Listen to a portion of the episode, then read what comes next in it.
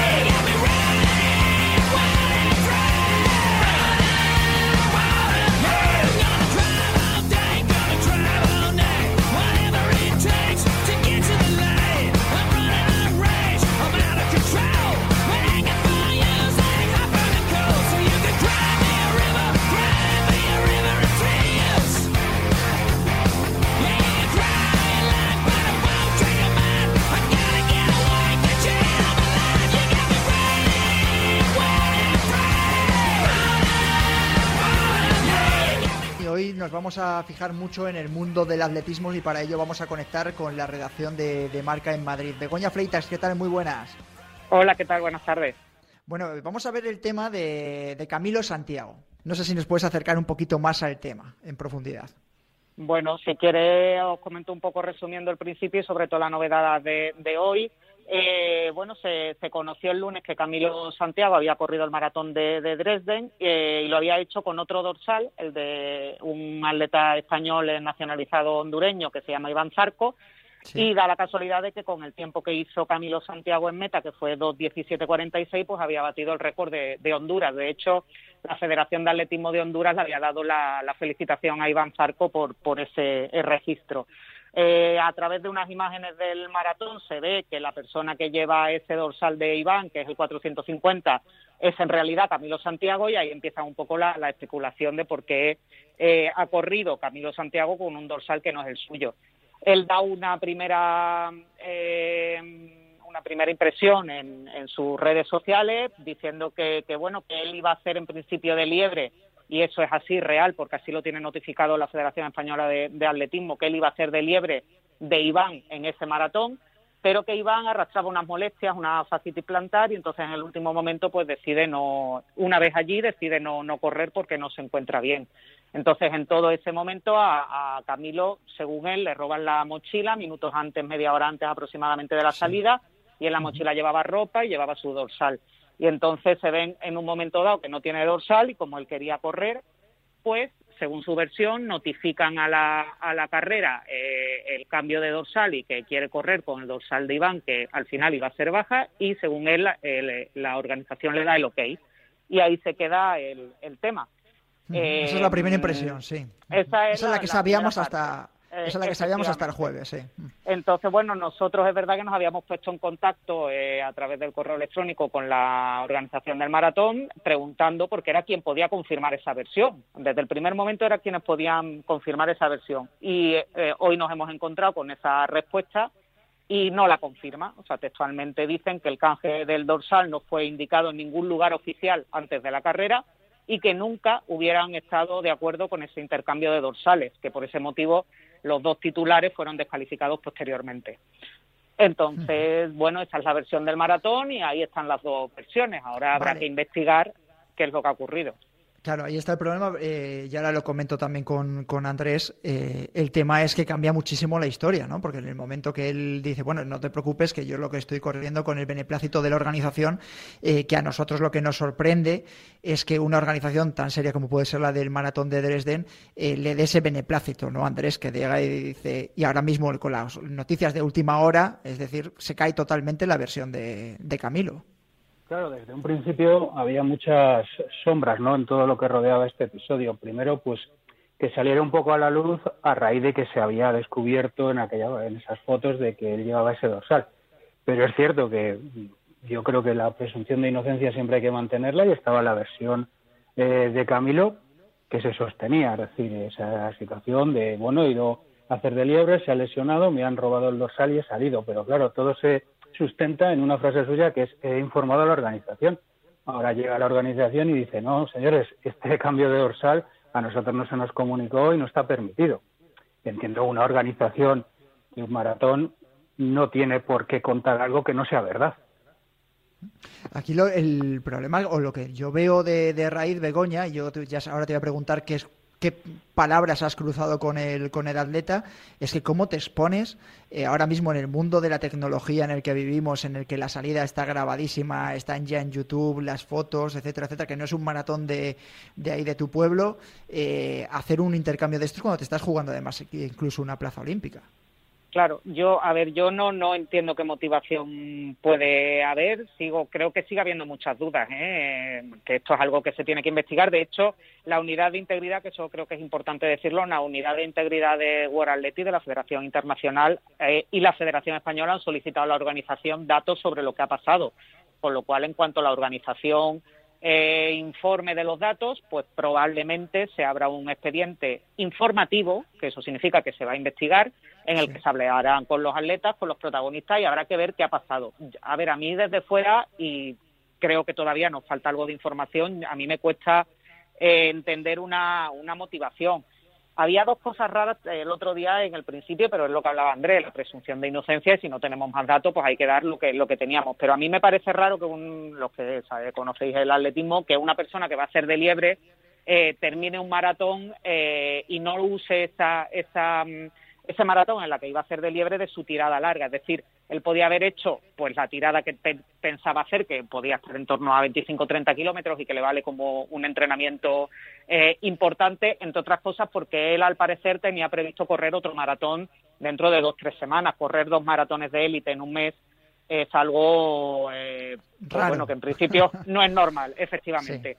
Sí. Y después, en cuanto a lo que es la organización, pues ahí en las carreras suele haber es raro que tú tengas, puede, tengas que usar por algún motivo el dorsal de otra persona. O sea, eso no pasa ni en una carrera popular. Quiero decir, los que hemos corrido carreras populares sabemos que todos tenemos que llevar nuestro dorsal. Sí. Y hay otros dorsales que se llaman de incidencia, normalmente, que si tú has tenido algún problema con el tuyo, el chip no funciona y tal, te pones de acuerdo con la organización, la organización te da o te, o te facilita esos dorsales. Entonces, hay varias razones por las que la explicación de Camilo, mmm, pues bueno, queda un cojea, poco... Cojea. Sí, pero es verdad que no ha querido, yo me he puesto en contacto dos veces con él y no ha querido añadir más información a lo que él ya explicó en redes sociales, entonces tampoco le podemos preguntar de primera mano por este tipo de, de cosas. Begoña, eh, que estás muy puesta, te voy a preguntar porque me imagino que la RFA, al margen de World Athletics, se habrá interesado por el tema y algo habrá transmitido al respecto cuando es un atleta eh, federado en, en, la RFA. Sí, lo que pasa es que hay ahí una, una puntualización y es que eh, al ser un, un, maratón, una carrera que se ha disputado en el extranjero, la, la vertiente o quien tiene la potestad para, para eh, llevar a cabo cualquier tipo de, de, normativa, ¿no? De la aplicación de la normativa y demás es World Athletics, porque al final es, es en suelo alemán, con lo cual ese, esa carrera eh, corresponde a World Athletics, eh, pues bueno, comprobar si todo se ha desarrollado bien. Ellos, a título informativo, sí que han pedido a la, a la, la organización, pues eso, eh, información sobre lo ocurrido, pero ellos tienen que esperar, la Federación Española tiene que esperar primero una resolución o una conclusión al menos, eh, sea sancionadora o no, que no tiene por qué, vamos a ver qué es lo que ha pasado finalmente, pero tienen que esperar a que sea la unidad de integridad de World Athletics quien, quien resuelva lo ocurrido. Y según ello, pues ya se verá si desde el punto de vista pues de alguna normativa, eh, pues no sé si de amaños o de alguna cosa, sí se demuestra algo en torno a esto, eh, alguna normativa nacional, pero en principio le, quien va a decidir o quien va a, adoptar la decisión que se tenga que adoptar es World Athletic, eso sí, la Federación Española, como está escrita World Athletic, tiene que acatar lo que, lo que la Federación Internacional diga. A mí lo que me, lo que me, os lo pregunto así además, porque estamos un poquito en el tiempo de, de opinión, es si se le ha terminado la carrera olímpica a Camilo por este tema. Porque a mí me parece que justo en un, casi en los albores de los Juegos Olímpicos de Tokio, con las últimas opciones que él podía de, de estar ahí, eh, verse inmerso en un proceso como este, yo, Andrés, lo veo que queda bastante manchado. Claro, un poco lo apuntabas tú antes, ¿no? Si nos ponemos en el caso de que se ha colocado un dorsal con una intención que no es la de completar en la carrera, sino con otra motivación, peca un poco de inocente, porque esto al final, eh, tú le has dicho, es que si vas a ver, si iba a conocer lo que había pasado. Pensar que él, un atleta conocido, un maratón, va a salir, va a acabar, va a dar un tiempo, va a figurar con el nombre de otra persona y no va a trascender, no sé, creo que es ser un poco inocente. Entonces, quizás, eh, poniéndome un poco en, en- en lo que él podía pensar, si creía que esto, si no podía trascender, pues a lo mejor no puedes pensar en las consecuencias que puede tener más allá. Pero vamos a ver cómo acaba todo, ¿no? Es decir, una vez que se sepa ese informe que se ha solicitado, ver qué conclusiones llegan. Y si se puede demostrar que había una intención más allá de la de correr una carrera porque he perdido el dorsal. En este caso, eh, Begoña, ¿tú cómo lo ves? Es decir, el tema Eh, de, de lo- de cara a los juegos, ¿eh? me refiero. A ver, de cara a los juegos es verdad también que, que aunque Camilo tenía la mínima, eh, hay varios atletas más que la tienen, con lo cual es verdad que dentro de todo el abanico de atletas españoles que tenían la mínima, eh, él quizá no estaba de los primeros y al final no era el que más eh, opciones en este sentido tenía, pero obviamente eh, las seguía teniendo.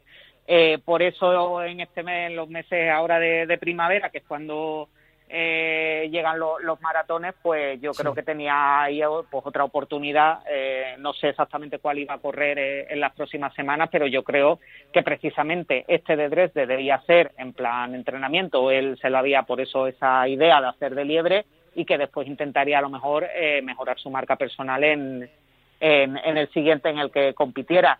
Es verdad que vamos a ver cómo acaba todo esto. No tenía tantas opciones como obviamente otros atletas españoles para estar en Tokio, pero sí es verdad que puede mm, en ese sentido, pero sobre todo de imagen, porque yo creo que disciplinariamente eh, en España no se le puede sancionar eh, en lo que es deportivamente. A lo mejor se le puede poner algún tipo de, de sanción disciplinaria de otro tipo. También habría que ver eh, exactamente qué normativa podría haber incumplido y según eso ver qué sanciones. Que mm, como todavía estamos en, en esas hipótesis, pues yo creo que hay que esperar un poco, pero desde luego lo que es la imagen sí está Uf, tocada porque al final, eh, pues bueno, yo creo que sí que es eh, por lo menos arriesgarte a, a- a tener una mancha que a lo mejor después se termina aclarando, pero, pero que a priori tiene parece difícil explicación. Sí, pero que algún nubarrón tiene, está claro. Sí, sí, sí, porque hay Sí, muchas sí. cosas que siguen sin, sin cuadrar en todo, en todo ello y, y bueno, habría que ver qué motivación y qué pasó para que, ya te digo, desde el momento en el que él hace y completa el maratón hasta, hasta bueno, por qué lo hace con otro dorsal y no estaba informada la organización como debía o bueno, no sé, no sé si ha sido también una ah, sucesión de, de errores que no han calibrado o, o hay algo más. O sea, yo creo que también ahí hay que ver eso, si ha habido una intencionalidad o simplemente ha sido una acumulación de, de errores en el que hayan pecado un poco de, de no saber actuar ante una situación que se les presentó. Todo eso es que habrá que, que investigarlo, pero lo que sí que está claro de hoy es que la, la organización mantiene que ellos oficialmente no tenían constancia. Y yo creo que un ejemplo de ello es que en la clasificación eh, el nombre que salía era el de Iván Zarco. Si tú has notificado que vas a correr con otro dorsal, lo lógico es que de primera salga el nombre, pero a las horas salga el cambies. tuyo si es que tú has notificado. Pero claro, en ningún momento aparecía Camilo en las clasificaciones, siempre apareció Iván Zarco. Entonces eso era raro dos días después, la verdad. Sí. Sí, sí, sí, era raro, tú lo has dicho, sí, sí. Eh, Begoña, muchísimas gracias por habernos ilustrado en Ingrávidos en Radio Marca, ha sido un placer escucharte, Andrés estamos más acostumbrados y seguiremos más de cerca. En el momento que haya algo más de información, conectaremos de nuevo con la redacción de Marca, ¿vale? Perfecto, muchas gracias a vosotros. Un saludo, un placer, gracias, hasta luego chicos. Radio Marca es emoción. Radio Marca.